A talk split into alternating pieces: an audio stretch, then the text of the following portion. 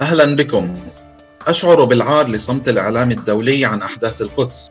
لماذا عندما تكون إسرائيليا يسمح لك بارتكاب جرائم لا يعاقب عليها القانون وتنسى من قبل وسائل الإعلام الكبرى؟ هكذا علق الصحفي الفرنسي اليهودي دومينيك فيدال على ما جرى من أحداث في القدس مؤخرا. فبعد مواجهات استمرت لأكثر من عشرة أيام، نجح المقدسيون مساء أمس في إجبار جيش الاحتلال على إزالة السواتر الحديدية من باب العمود، أحد أبواب البلدة القديمة في القدس. فكيف كانت التغطية الإعلامية لمجريات هذه الأحداث؟ ما دور التيك توك في توثيق الأحداث؟ وما أهمية الصحفي المواطن في نقل حقيقة ما يجري؟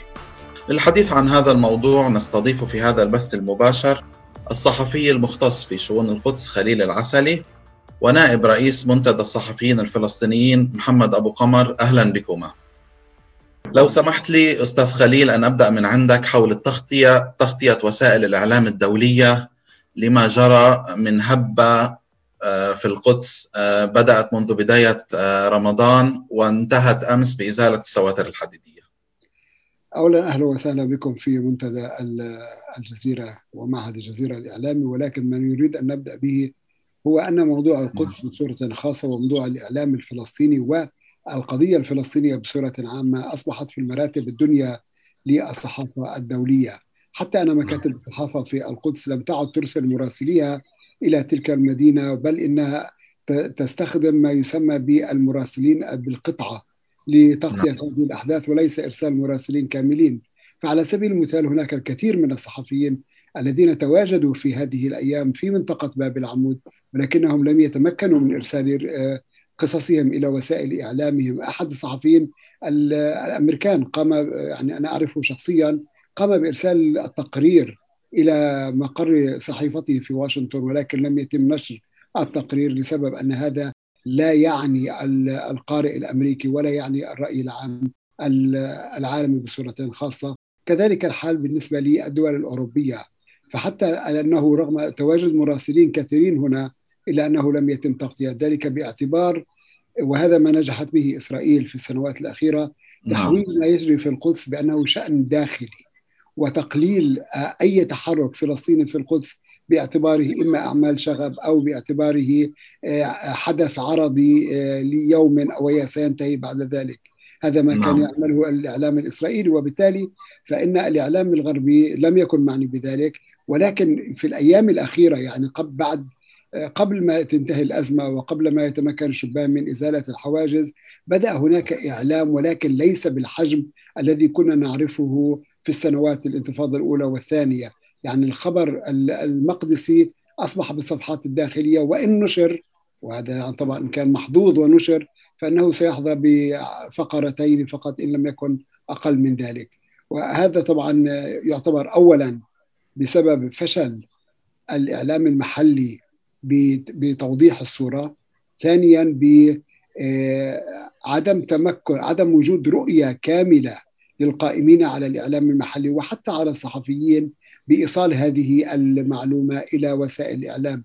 يعني نحن نعرف أن الكثير من وسائل الإعلام في الآونة الأخيرة تعاني من مشاكل مالية وتقليص في المراسلين، لذلك كان واجب على من يقوم بتغطية ذلك الحدث من مسؤولين في السلطة الفلسطينية أو حتى من الفصائل التي ركبت موجة الأحداث في في الأيام الأخيرة أن تقوم بإيصال المعلومة وإقناع الصحفيين بأن يبدأوا يقوموا بتغطية ذلك الحدث الذي بدأ كما تفضلت في المقدمة كحدث فردي وكحدث تيك توك، ومن ثم تحول إلى ما شاهدناه الآن.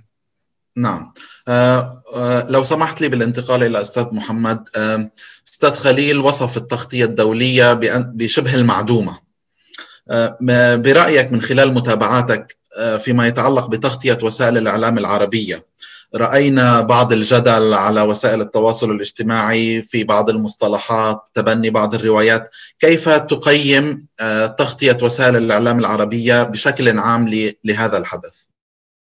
يبدو أن السياسة التحريرية هي من تفرض نفسها كما هو معروف على التغطية الإعلامية فيما يتعلق بكل القضايا المثارة على الساحة. القضية الفلسطينية وبالتحديد معركة القدس أيضا انعكست السياسة التحريرية، بمعنى أي دولة أو لها موقف متقدم من القضية الفلسطينية نجد أن وسائل الإعلام الخاصة بها ومن الحديث عن أمثلة ربما الآن، أن كل هذه الوسائل اهتمت في موضوع القدس، أو أو على سبيل المثال بعض المحطات وقناة التلفزيون العربية التي تهتم بالقضية الفلسطينية، والملف الفلسطيني أساساً مطروح عن لديها بشكل أولوية يشكل لديها. هذه كانت التغطية الإعلامية ممتازة يعني إن صح التعبير. أما بعض الدول العربية التي تعتبر القضية الفلسطينية ليست أولويتها، وأن بعض ربما يأتيها إزعاج من قبل القضية الفلسطينية، فهنا كانت التغطية متدنية أو متأخرة بالقنوات العربية. لكن على سبيل المثال أعتقد أن التقصير العربي من الإعلام وأغلبه يرتبط بالسياسة التحريرية أو يعود إلى سياسة تلك الدول كان واضحا، والتقدم في بعض الملفات من قبل بعض الفضائيات أيضا كان واضحا، وبالتالي أعتقد حتى السياسة التبست على موضوع القدس وأثرت على السياسة التحريرية بشكل كبير.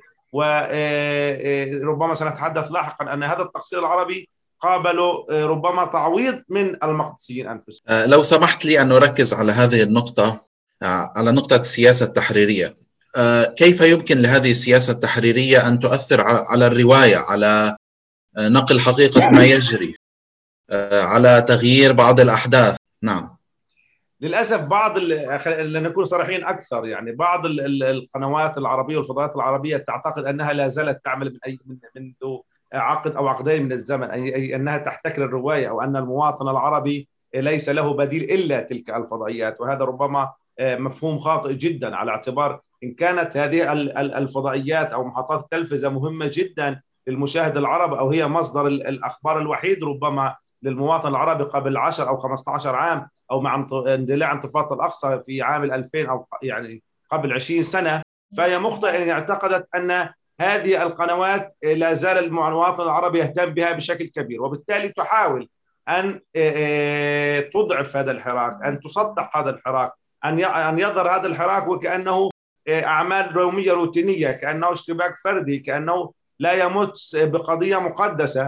وهذه هي السياسة التحريرية التي تحاول أن تأخذ منحى هذا التطور الخطير في القدس والاشتباك المباشر ومحاولة الاحتلال تهويد القدس وفرض بعض الأجندة على المقدسيين في سياق أنه أمر طبيعي ربما من عقبات الاحتلال اليومية. لكن هذه الوسائل لا ربما القناعة متأخرة لديها، أو بحاول توهم نفسها أن مثل هذه السياسات لم تعد تنطلع على المواطن الذي لديه العشرات ربما بل المئات من البدائل، سواء فيما يتعلق ببعض القنوات البديلة التي تدعم الرواية الفلسطينية، حتى بعض القنوات الفلسطينية التي تصدرت هذه المرة في التغطية، أو وسائل التواصل الاجتماعي. ولذلك يجب على هذه المحطات أن تعيد النظر في سياستها، لأنها ما كان يصلح قبل عقدين من الزمن لا يصلح الآن. نعم أستاذ خليل. نعم نعم تفضل. أولا كما تفضلت أنت، حتى لو كان هناك سياسة تحريرية معينة تقلل من أهمية الحدث المقدسي بشكل خاص، إلا أن الحدث يفرض نفسه غصب عن السياسة التحريرية.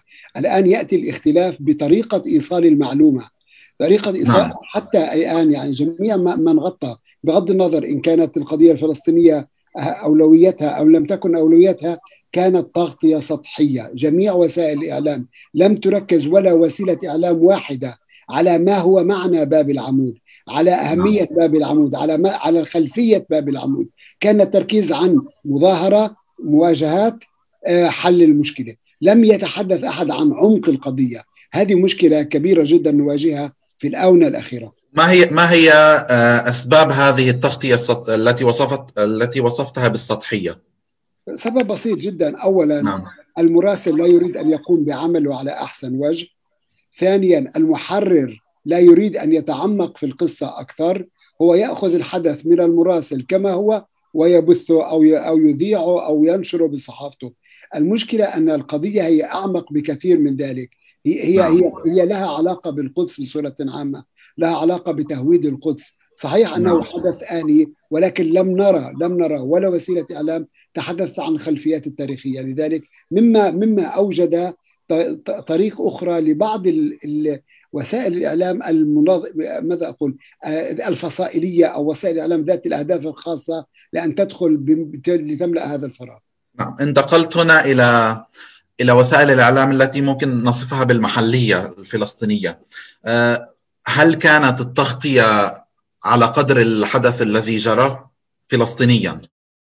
إذا رأي أردت رأيي باختصار باختصار نعم. شديد، لا، لم تكن إطلاقا على على مستوى الحدث. الذي كان على مستوى الحدث كما تفضلتم في البداية هو صحافة المواطن. نعم. كان, كان كل مواطن هناك يصور، وهذا المقطع الذي يصوره يأخذ الصحفي حتى بدون أن يدقق فيه، بدون أن ينشره على عواهنه، بدون أي بعد إعلامي، بدون أي, أي سنفصل, سنفصل في نقطة الصحفي المواطن. لكن أريد أن أسأل أستاذ محمد حول كيف, كيف قيمت التغطية المحلية الفلسطينية من خلال متابعاتك للأحداث؟ الآن دعنا أتفق مع الأستاذ خليل أنه نميز ما بين المعالجة وما بين الاهتمام. الاهتمام في وسائل الإعلام المحلية كان عالي. أنا أقصد عن الفضائيات الفلسطينية، على سبيل المثال فضائية الأقصى، فضائية فلسطين اليوم، فضائية قدس اليوم، حتى نعم. بعض الفضائيات العربية التي تولي, تولي مساحة للقضية الفلسطينية، على سبيل المثال فضائية الغد. تمام؟ ال- ال- التناول الموضوع هذا كان بارز. أما المعالجة أتفق مع أستاذ خليل، فهي كانت معالجة سطحية خبرية فقط. أما نعم. من ناحية الأولوية كانت هناك أولوية في هذا الملف، واعتقد ان مساحه الاعلام الفلسطيني لماذا اعطت اولويه لهذا الملف؟ لانه ملف فلسطيني بامتياز، وعلى سبيل المثال تلفزيون فلسطين ربما لم نذكره من ضمن هذه الاولويه. ملف القدس او موضوع القدس من الثوابت الفلسطينيه، وبالتالي لا لا خلاف عليه، بمعنى كل الوسائل الاعلاميه التي تعمل من داخل الاراضي الفلسطينيه او داعم للقضيه الفلسطينيه تعطي هذا الملف اولويه، اعتبار انه ثابت من الثوابت الفلسطينيه، ليس موضوع خلافي على سبيل المثال تتناول مسائل فتح ولا تتناول وسائل حماس أو بالعكس. وبالتالي التغطية كانت مساحة متاحة صراحة عبر الفضائيات الفلسطينية التي أنا ذكرت. هل ساهمت هذه التغطية في في دعم دعم المرابطين على الأرض؟ التغطية مستواها كان يعني هي مواكب للحدث، بمعنى أننا كنا نواكب الحدث ليلة بليلة، هذا كان متاح. ربما المرابطين سابقين بكل شيء حتى للإعلام الفلسطيني، بمعنى أن المرابط يقاتل ميدانيا، يقاتل عبر الهاتف، يقاتل من خلال الصورة والكاميرا، ونحن نجري وراءه صراحة. هذه هذه نعم. هذه معلومة ولا يمكن أن أن نتجادل بها. هذا أولا نعم. هو صادق في كل شيء، والإعلام الفلسطيني يلحق، ولكن هذا ربما مرتبط بالتطبيق على على الصحفيين الفلسطينيين، بمعنى عندما نتحدث أن من ضمن التغطية الإعلامية تم احتجاز طاقم تلفزيون فلسطين، عندما نتحدث عن خمسة صحفيين تم إصابتهم بشكل مباشر ما بين إعيار ناري أو إعيار مطاط، وبالتالي هناك تضييقات فسبق المواطن لذلك، وهذه لها علاقة بعراقيل الاحتلال في التغطية الإخبارية. أما أن الملف كان خلال الأيام الماضية مطروح بقوة خلال عبر هذه الفضائيات، هذا كان واضح. لكن كيفية المعالجة أتفق أنها كانت معالجة خبرية فقط، وربما لا تتعمق بكل ما هو باب العمود، ما هو التاريخ الذي يحاول الاحتلال السيطرة على هذا الباب. هل نربطها بهبة البوابات ألفين وسبعة عشر؟ هل هي نفس السياق التي يحاول الاحتلال العرقلة هنا في البوابات وهنا في باب العمود، ولا هي منفصلة؟ كل هذه ربما العمق لم يكن واضحا، وهذا كان نعم. نعم. أستاذ خليل، أثار الزميل محمد نقطة انتهاكات الاحتلال بحق الصحفيين. برأيك كيف تؤثر هذه الانتهاكات التي نراها بشكل شبه يومي ضد الصحفيين على تغطية تغطية وسائل الإعلام المحلية للأحداث الفلسطينية بشكل عام وللقدس بشكل خاص؟ أولا اسمح لي بملاحظة بسيطة. نعم. في الانتفاضة الأولى عندما كنا نغطي الانتفاضة الأولى كان يقال بأنه عندما يتواجد صحفي تبدأ المظاهرات، وعندما نعم. لا تتواجد الصحفي لا تكون مظاهرات أو تختفي. في هذا الحدث الأخير لم يكن هناك حاجة لتواجد صحفي، لأن كل مواطن كان صحفي، كان يصور وكان يرسل. هذه نقطة. النقطة نعم. الأخرى يعني القوات الاحتلال الإسرائيلي كانت تعرف الصحفيين فرداً فرداً، لأنها على تماس معهم بشكل يومي في كل أماكن القدس، في الأقصى وفي الخارج. وبالتالي كان يعني حتى ضباط المخابرات كانوا يستهدفون الصحفيين بشكل خاص، وخاصة بعض الصحفيين المعروفين. وهذا يعني أدى إلى ارتفاع عدد الصحفيين الذين تعرضوا للضرب أو للإصابة بالمطاطي أو تكسير الكاميرات وما إلى ذلك. هذا لم يؤثر كثيرا على التغطية الإعلامية لسبب واحد، أن أن المادة متاحة للجميع، بقي أن تنقح هذه المادة وأن تقوم بنشرها بالطريقة التي تليق بوسيلة إعلامك وليس لنشرها على عواهنها في, في لحظتها. هذه هي المشكلة الكبيرة التي واجهناها، وأعتقد سنبقى نواجهها طالما أن هناك تسيب أو هناك فوضى في سوق الإعلام في المنطقة. نعم نعم أستاذ محمد، ركز أستاذ خليل على دور الصحفي المواطن في هذه الأحداث. كيف رأيت هذا دور الصحفيين من خلال نقل الفيديوهات الذي كنا نراه سريعا على السوشيال ميديا؟ ما يلبث أن تحدث مواجهة أو اعتداء إلا ووسائل التواصل الاجتماعي تمتلئ بهذا الفيديو. كيف ساهم المواطن الصحفي بنقل الأحداث وبدعم ما جرى؟ ربما إذا قلنا أن حراك القدس وثورة الشباب في القدس كانت أساسها وانتشارها وربما والذي دفع وسائل الإعلام للتغطية هي مقاطع التيك توك التي ظهرت أولا، هذا هو، هذا يجب التنويه إليه. الإشارة الأخرى التي يجب أن تكون حاضرة وهي ربما تفسر ما سنقوله لاحقا، أن آخر تقرير العام ألفين وعشرين لرصد منصات التواصل الاجتماعي في الأراضي الفلسطينية تقول أن المواطن الفلسطيني في فلسطين عامة يعتمد بشكل سبعين بالمئة على وسائل التواصل الاجتماعي لاستقاء أخباره. أنا أتحدث عن الأخبار هنا، تمام؟ عندما نقول أن سبعين بالمئة مخصصة للسوشيال ميديا، إذا ثلاثين بالمئة يأتي بعدها التلفزيون ومن ثم مواقع الإنترنت والمذياع وما شابه والصحف في النهاية. هذه ال- ال- الإحصائية التي كانت نتيجة دراسة معمقة توضح لنا أن الصحفي المواطن يسبق والصحفي المواطن يبادر، وبالتالي علينا أن نأخذ الشقين السلبي والإيجابي.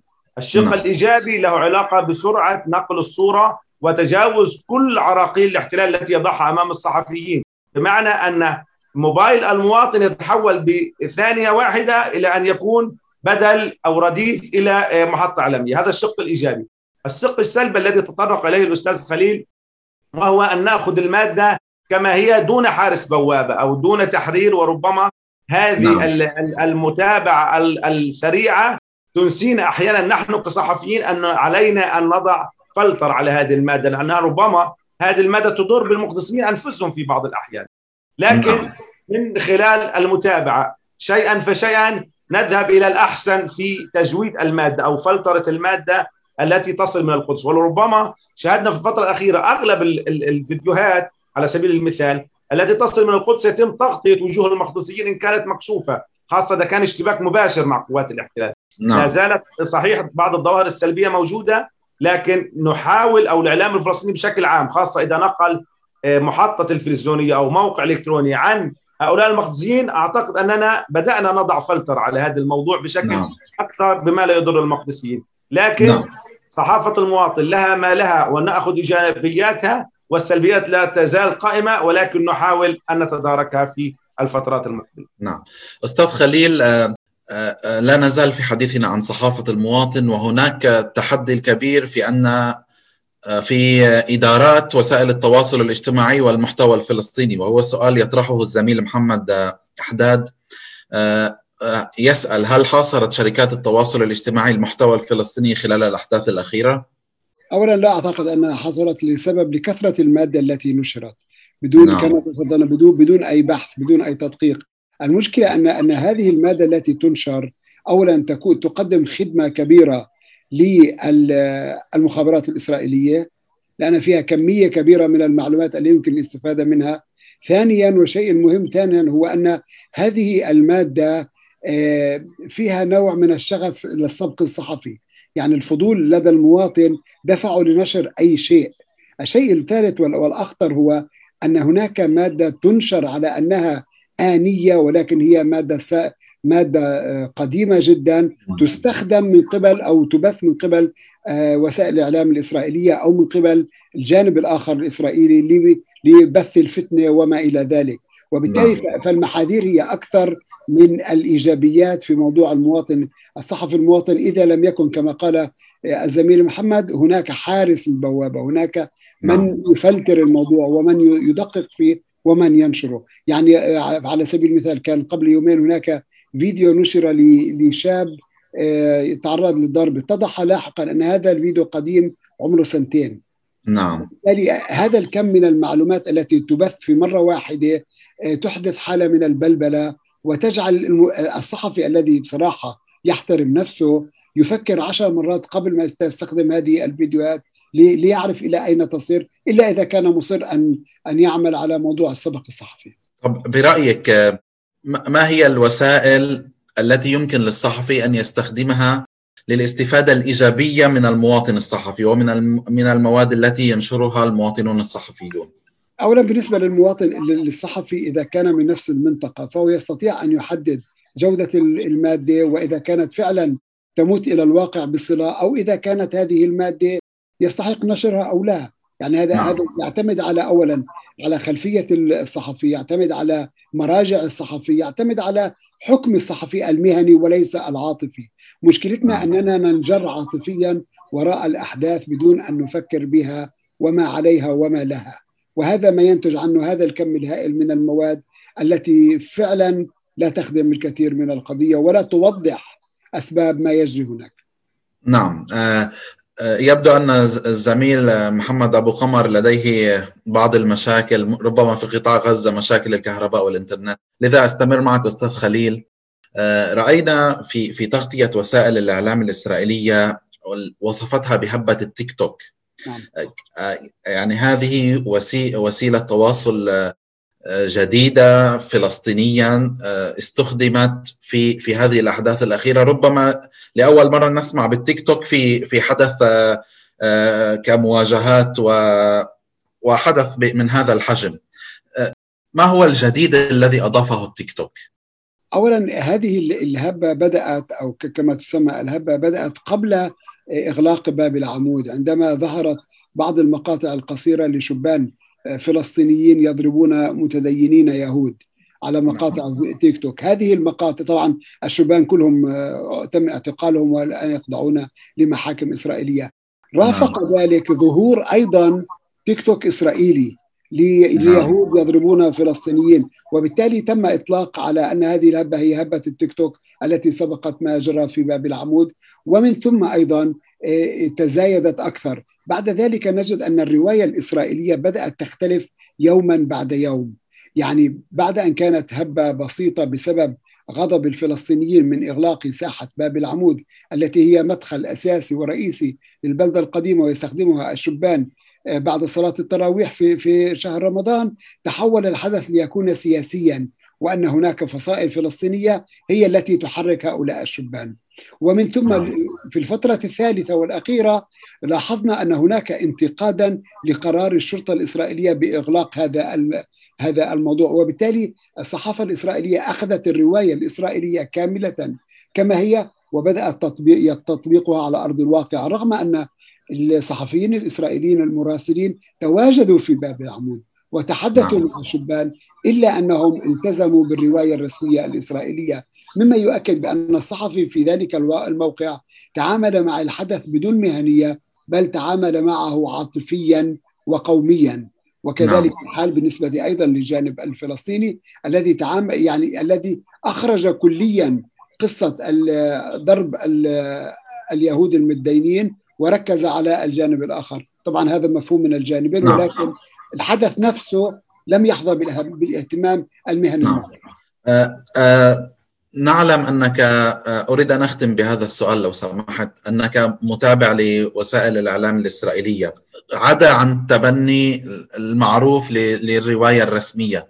آه بشكل عام هذا الحدث الذي يعتبر مهم جدا بالنسبة إليهم كما إلينا، كيف كانت التغطية الإعلامية له؟ أولا كما قلنا في السابق كانت تغطية فورية ومباشرة وبحالة يعني تهويل للحدث، بأنه انتفاضة، بأنه هجوم، بأنه خاصة أنه انتقل من باب العمود إلى الأحياء في مدينة القدس وبدأنا نشاهد مواجهات وما إلى ذلك. هنا دخل اليمين الإسرائيلي على الخط للاستفادة من ذلك الحدث لأهداف سياسية داخلية، مما أدى إلى تصعيد الموضوع. وهذا دفع وسائل الإعلام الإسرائيلية إلى إلى يعني التساؤل إلى أين نسير، وبالتحديد بعد أن بدأت الصواريخ تطلق من قطاع غزة.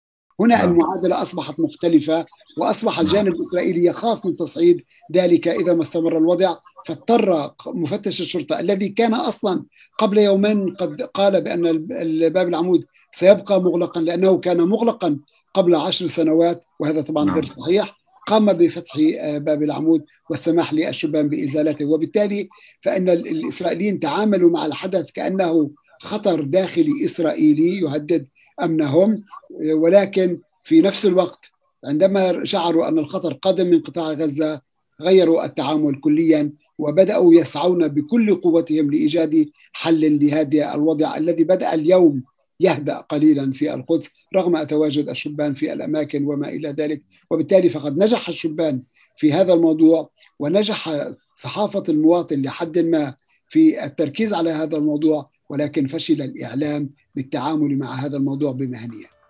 نعم نعم متابعينا، نصل هنا إلى ختام هذا البث المباشر. كان معنا من القدس الصحفي المختص في شؤون القدس خليل العسلي، وكان معنا نائب رئيس منتدى الصحفيين الفلسطينيين محمد أبو قمر، والذي انقطع عنا ربما لأسباب تتعلق بالكهرباء والإنترنت في قطاع غزة. فشكرا لكم لحسن المتابعة، وإلى لقاء آخر.